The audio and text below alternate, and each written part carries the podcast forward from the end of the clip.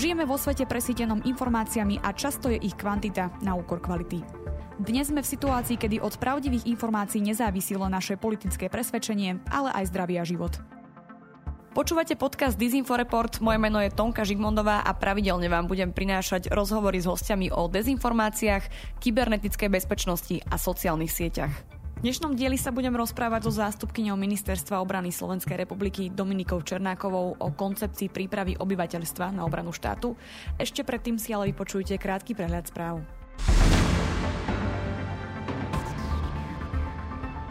Americká generálna prokuratúra začala vyšetrovanie vplyvu Instagramu na tínedžerov. Vyšetrovanie bolo zahájené výpovedou Francis Hogan, bývalej zamestnankyne Facebooku, ktorá otajnila niekoľko interných dokumentov spoločnosti poukazujúcich na zámerné prehliadanie problémov tejto sociálnej siete. Indický najvyšší súd má rozhodnúť, či môže krajina stíhať Twitter za nenávisné reklamy a platený obsah. Vláda by pri schválení tohto návrhu mala v rukách nástroj, ktorý by mohla zneužívať nielen pre verejné blaho, ale aj vo svoj prospech. Wikipedia v niektorých jazykových verziách obsahuje články podporujúce konšpirácie ohľadom klimatickej zmeny. BBC uvádza, že dané články sú najmä v čínštine, svahilčine, bieloruštine či kazaštine.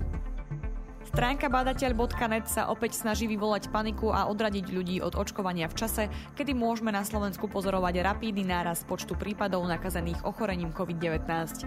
Portál tvrdí, že vakcíny spôsobujú akútne zlyhanie orgánov, následkom čoho sú vraj pohotovosti v USA zaplavené chorými pacientami. V Egypte sa plánuje schválenie zvýšenia právomocí vlády počas pandémie, ktoré by jej umožnilo žalovať osoby zdieľajúce fake news. Trest za takýto počin by sa mohol vyšplhať až na jeden rok väzenia.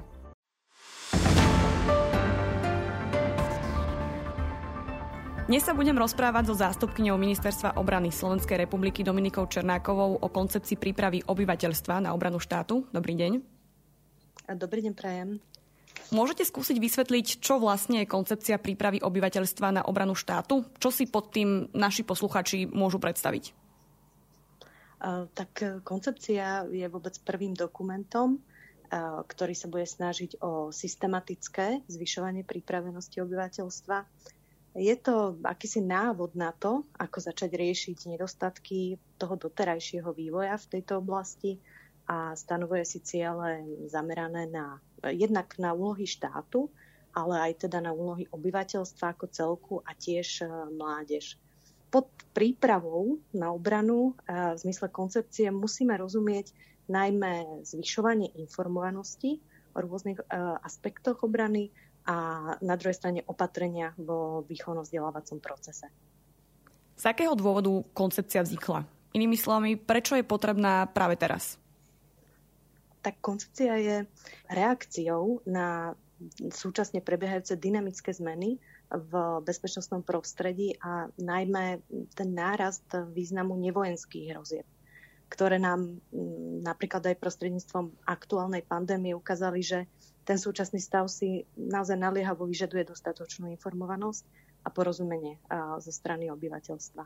Tá koncepcia je potrebná aj z dôvodu, že pod vplyvom povedzme relatívne stabilnej bezpečnostnej situácie alebo profesionalizáciou zbrojených síl a ďalších e, takýchto faktorov, obyvateľstvo je často presvedčené o nejakom takom pocite úplného bezpečia bez potreby zapojenia sa. Výsledkom potom je, že obyvateľstvo si neuvedomuje tú svoju úlohu v oblasti obrany a šíria sa rôzne dezinformácie, v školách sa vytrácajú prvky brannej výchovy a brannej prípravy. A Zmyslom teda koncepcie je týmito všetkými opatreniami zvyšovať odolnosť spoločnosti. Inými slovami, čím je obyvateľstvo informovanejšie, tým je aj odolnejšie.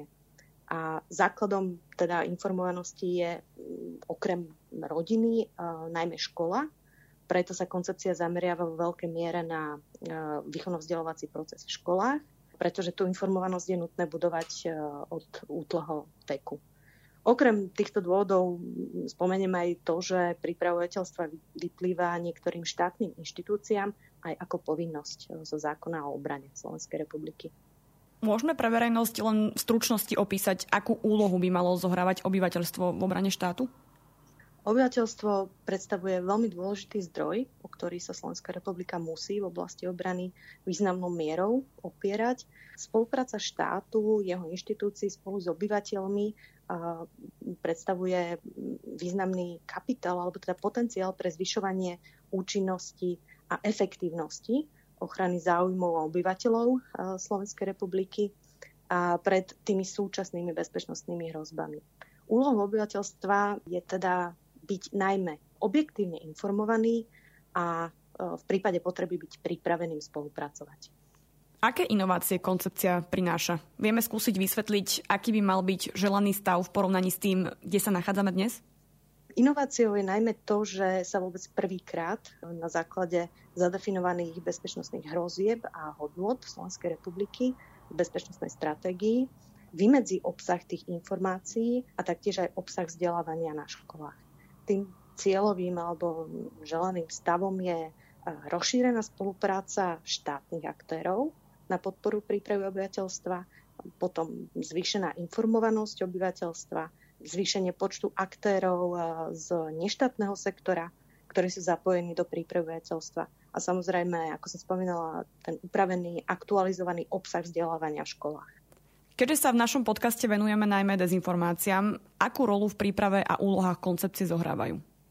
Koncepcia reaguje na bezpečnostné hrozby, ako som hovorila, ktoré sú zadefinované v bezpečnostnej stratégii Slovenskej republiky.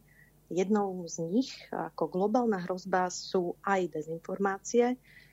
Tie často pôsobia na tvorbu eh, hodnôt spoločnosti, ovplyvňujú verejnú mienku proti týmto hodnotám a opatrenia z koncepcie sa zamerajú na systematické zapracovanie tejto problematiky do prípravy obyvateľstva, najmä v rámci teda škôl alebo v rámci posilňovania tvorby týchto hodnôt, ktoré Slovenská republika vyznáva. Medzi cieľmi je aj rozvoj vlastenectva. Môžu napríklad tento cieľ skomplikovať dezinformácia a propaganda? Jednoznačne. Už dnes sme svedkami toho, ako sa pojem vlastenectva zneužíva je nesprávne, niekedy až, až nelogicky spájaný s protihodnotovými ideami a je využívaný ako heslo rôznych antisystémových myšlienok. Koncepcia si kladie za cieľ uh, tento nesprávny narratív a dezinformáciu o vlastenectve nejakým spôsobom posunúť smerom k tomu správnemu chápaniu dnešného, povedzme, moderného vlastenectva.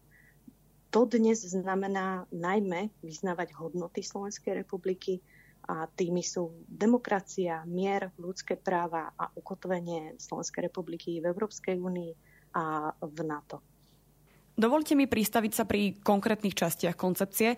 Mohli by sme si povedať viac o informovaní a vzdelávaní obyvateľstva v rámci cieľov koncepcie a teda aj o nedostatkoch, ktoré momentálne v tejto oblasti existujú?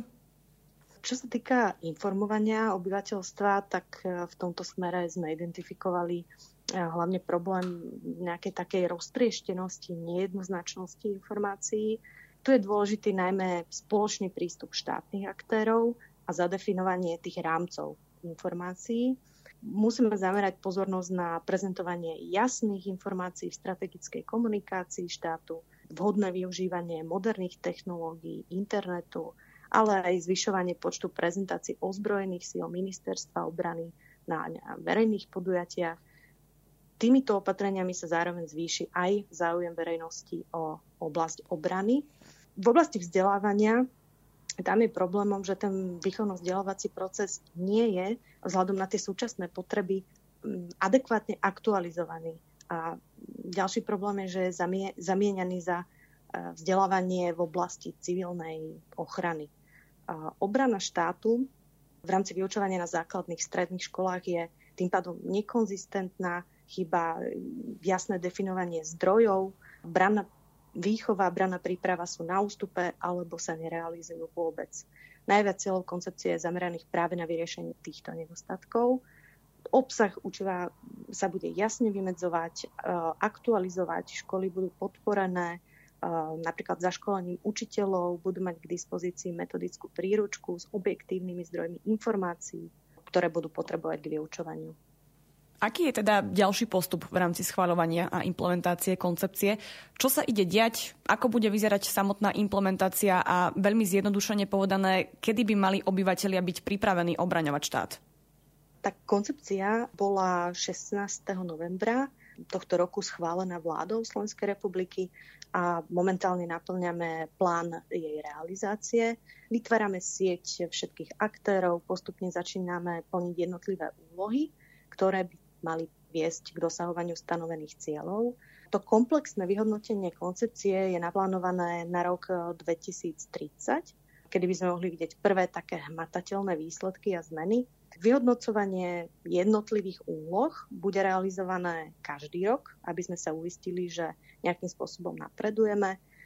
Musím podotknúť, že ciele, ktoré sú v koncepcii zadefinované, nemajú základ v nejakých predošlých opatreniach alebo nástrojoch, preto bolo veľmi náročné eh, ich nejakým spôsobom zadefinovať. Bude náročné ich aj implementovať a až po relatívne dlhšom čase, ako som hovorila v tom roku 2030, ich budeme môcť odmerať a povedať, kam sme sa pohli a či sa pripravenosť obyvateľstva zvýšila. Toto bola Dominika Černáková, zástupkynia Ministerstva obrany Slovenskej republiky. Ďakujem za rozhovor. Ďakujem a prajem všetko dobré. Ak sa vám tento diel páčil, môžete nás podporiť či už jednorázovo alebo pravidelne cez Patreon. Umožnite nám tak vytvárať nielen kvalitný obsah, ale tiež budovať komunitu ľudí, ktorí rozumejú potrebe zdravého a transparentného infopriestoru. Viac informácií nájdete na stránke infosecurity.sk v sekcii podpora.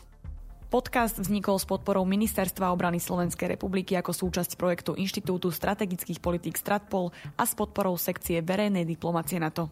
Verím, že si nás pustíte aj na budúce.